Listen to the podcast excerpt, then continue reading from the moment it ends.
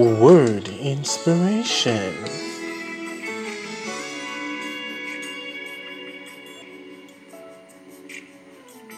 I will forever sing your praise. This is Word Inspiration.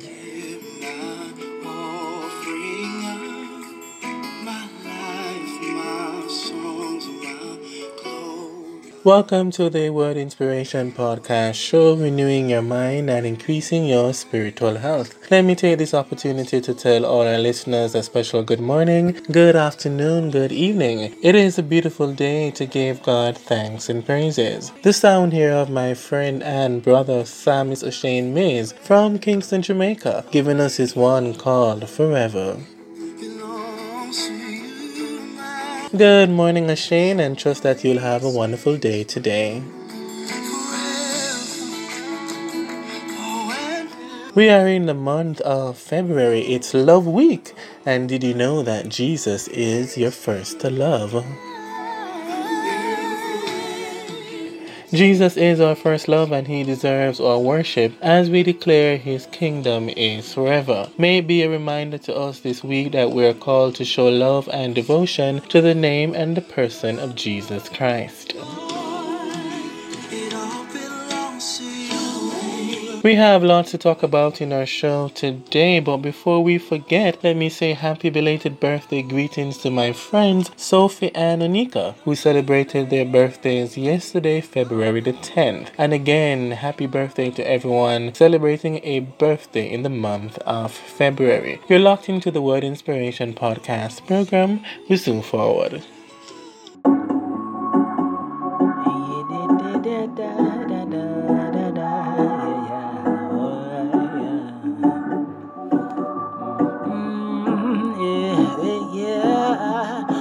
Word inspiration, yes, this is the station to tune into God's inspiration with Damian Scarlett.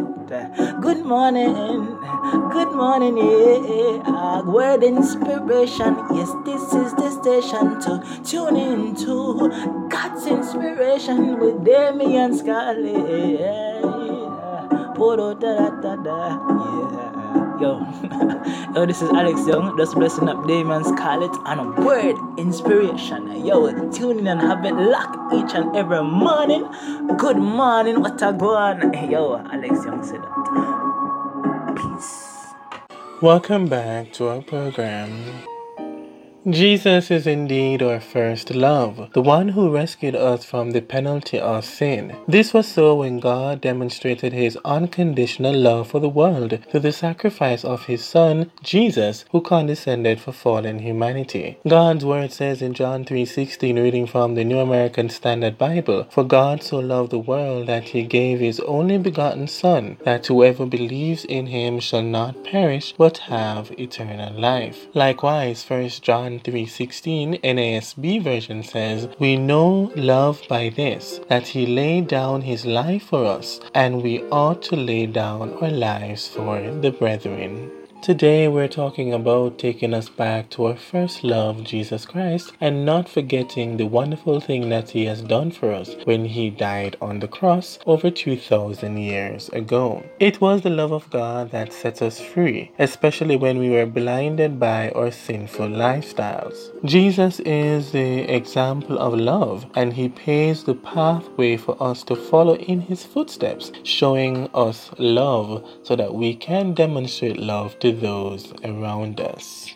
Today, I want you to know that the love of God opens our blinded eyes. Perhaps there is something in your past that has caused you to be blinded and somewhat sidetracked. As we declare the love of God is real and powerful, His love is setting us back on track again. It is also good for us to do self examination to see if Jesus is still number one in our lives. Some persons have physically walked away from Jesus being their first love, while on the other hand, many times we believe we're doing the right things even in church, but yet still God's word says we have failed to honor our first love. The words of the author in Revelations 2 verses 2 to 4 says, I know your deeds and your toil and perseverance, and that you cannot tolerate evil men, and you put to the test those who call themselves apostles, and they are not, and you found them to be false. And you have perseverance and have endured for my name's sake, and have not grown weary. But I have this against you, that you have left your first love. This is what Revelations 2, verses 2 to 4 says to us. And we're talking about taking us back to our first love today.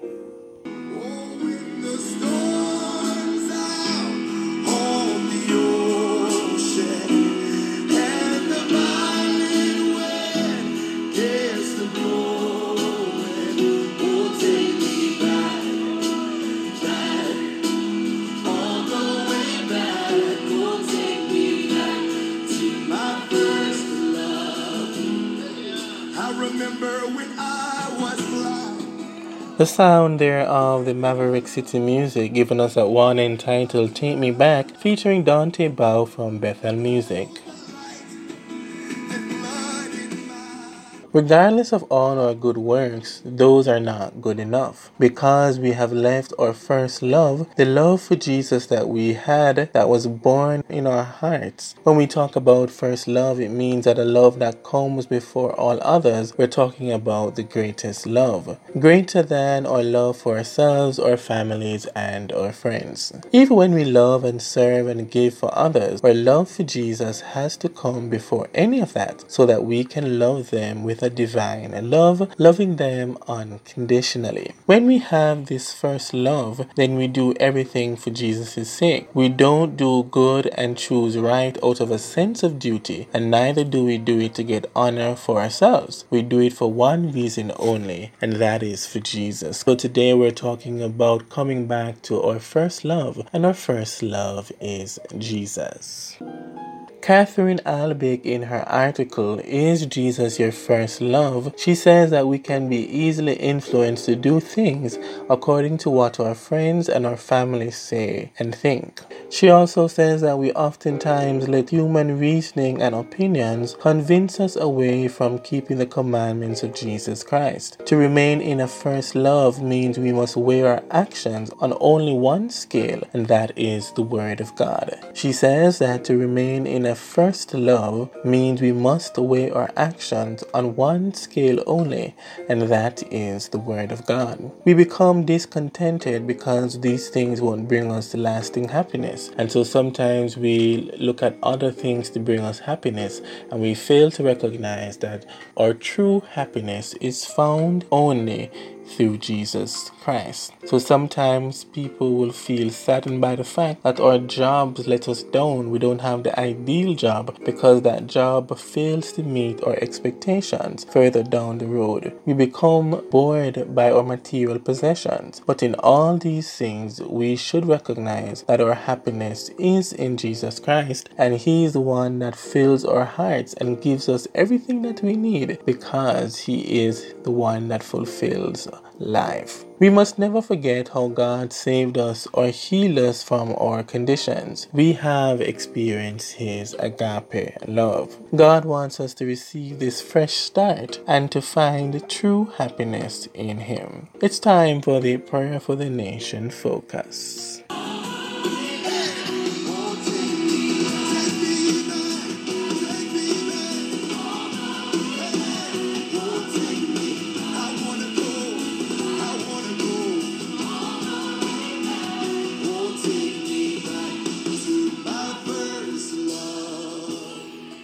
Heavenly Father, we come before your throne today because you are our first love. Lord, we pray, God, that the power of your Holy Spirit will continue to wrap his arms around us. We pray, Lord, that where we are lacking your love, that through the power of your Spirit, that you'll fill us again. That, Lord, that as you pour your love in us, that your love will flow from us to others, and others will be impacted by this love. We pray, God, that even now, Lord, that we will look to you, the author and the perfecter of our faith. We thank you for the example of love and we pray, God, for love to be restored in our nation and across the world. We give you thanks this morning that, God, that you are looking out for our needs. We thank you, Lord, that you are making us and fashioning us, Lord, into the people that you have called us to be. We pray, Lord, that we will love others, Lord, just as how we love ourselves, because your word commands us that we need to love our neighbors. And so today, Lord, Lord, as we talk about taking us back to our first love, we pray, Lord, that love will be pivotal, that you'll remind us that love conquers all things, and that, Lord, our nation can be a better place, our world can be a better place when we learn to love youth wholeheartedly, and through that, we will be able to love others as well. So, again, Lord, we thank you for your word, your word that gives us this example of love because you are our true love, and you demonstrated this when you gave up your one and only Son, Jesus Christ, to die on the cross for our sins. We thank you now. In Jesus' name we pray. Amen and amen. In the words of the song Take Me Back, they say when the storm is out on the ocean and the violent wind gets to blowing, oh take me back, take me back, all the way back to my first love. As we seek to bring word inspiration to a close, we know it's not easy to love others and it's not easy to put trust and confidence in other persons. But we know when we follow the example of love, we're able to love wholeheartedly. And as Baby Mason says, Show me how to love in the true meaning of the word, expecting nothing in return. And so it is our encouragement to you today that love must be our lifestyle.